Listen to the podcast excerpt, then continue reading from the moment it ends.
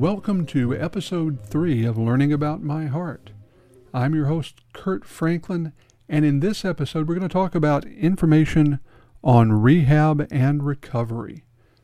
Now, before we go forward, I have to offer my standard disclaimer. I am not a doctor, not a healthcare professional of any sort, and nothing that I say in this podcast should be construed as medical or health related advice. It's just one guy who has had the experience of having to learn about his heart talking to you, one patient to another. And I hope you find this entertaining, informative, and maybe, just maybe, a little bit useful. But don't think of it as medical advice. That's the road to getting us both in more trouble than we need. Now, rehab and recovery. I found early on that I had some advantages going into the whole process of rehabbing myself after the surgery. The first is that I'm relatively young for having this kind of surgery. Had triple bypass, and I was 48 when I went onto the table. I also found out through the incredible array of tests they put me through that if you factor my heart out of it, I'm a pretty healthy guy. That has helped me in a lot of ways. The third thing that helped me is that in the process of the last year or two, I had lost a bunch of weight back half a decade or a decade ago, I probably came in at uh, 250, 260, something like that. Pretty big guy. Before my fluid buildup started, I was down closer to 200 pounds. I zoomed up to 250 again with the fluid weight, lost 50 pounds in the first week I was in the hospital, and by the time I got ready to have the surgery, I was down to my old high school wrestling weight of 289. Since then, having gone up a little bit post surgery, as is usual with a lot of folks, I'm down to where my normal daily weight is somewhere around 172 pounds. And that's kind of where I think I'm going to try to stay. I'm comfortable. It seems to work well on me and no one's really excited one way or the other. Good place to be. So I'm in basically good shape. I've lost a bunch of weight, and I'm relatively young. So my whole deal was to get up, moving, and start my rehab process as soon as possible. They helped me with this in the hospital. I had my surgery on a Tuesday afternoon. I woke up later that evening, really came to Wednesday morning when I had the breathing tube removed. And by mid morning on Wednesday, I was up taking my first walk down the halls of the intensive care unit. It wasn't the fastest walk, it wasn't the steadiest walk, but I was up and moving. The advice that I got from the hospital staff was to walk walk, walk, and more walk. This is seen as one of the best exercise forms, at least by the people who were talking to me. I'm happy to do it. By four weeks after my surgery, I was up to walking a mile and a half at a time. Most of the time, I was doing this at the local mall. If you have a mall close to you, it's a great place to walk. Climate controlled, they usually will go ahead and mark out either on the floor of the mall itself or in a map they can provide the distances from place to place and what the distance of a complete circuit will be.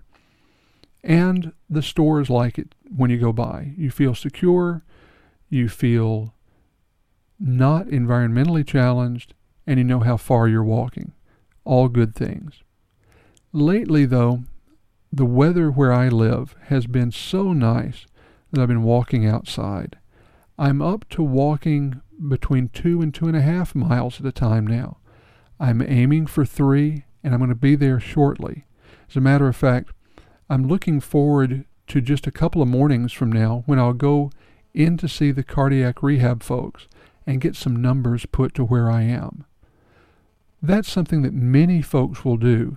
They will start a regular regimen of cardiac rehab with specialists either at the hospital or at a special rehab group.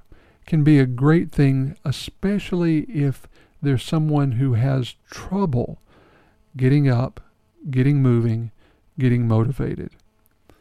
There are a lot of reasons why you might get up, have trouble getting up, getting moving, getting motivated. But I tell you, when I look around and see all the things I still want to do, I've got all the motivation I need. Now, there's one piece of equipment that I was introduced to before my surgery, and for a few weeks after the surgery, its use was incredibly difficult but incredibly important. That's something called the demand spirometer.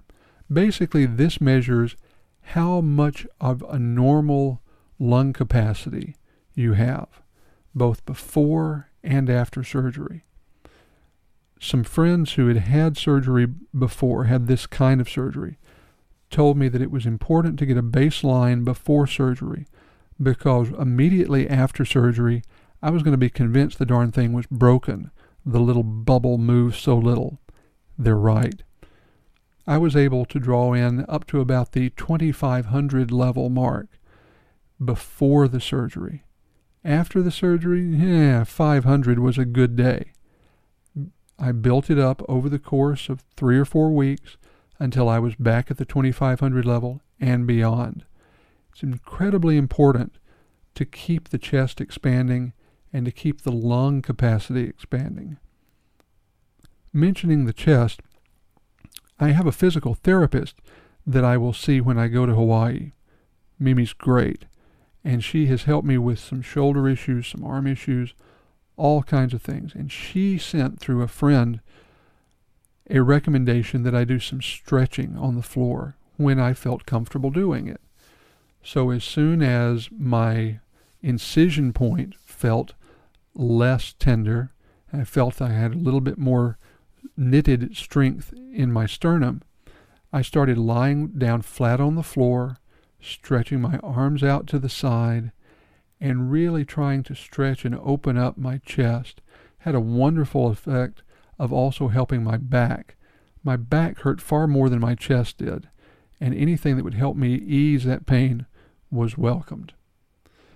Now, I've been moving along. I've been walking. I'm looking forward to being able to start doing some resistance training at the gym once again. But there's another aspect to my recovery and rehab that's a little more difficult to talk about, and that's my mental and emotional state. I found emotionally that I cried at the drop of a hat. Now, this wasn't a depressed wailing for myself. Happy things would make me cry, sad things would make me cry. It was incredibly emotional. And I'm told that this is very common, especially in men following surgery of this sort. I also found and was helped to understand this through friends and my wife that I was acting depressed. In what way? My appetite wasn't back, was having trouble sleeping, and I had a general apathy.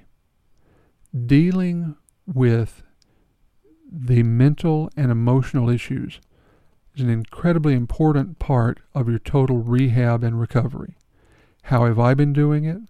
Well, there's an antidepressant that I'm on for a short time, and I'm going to counseling.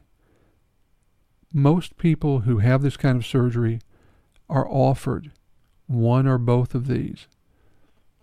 I can't imagine trying to do this without it.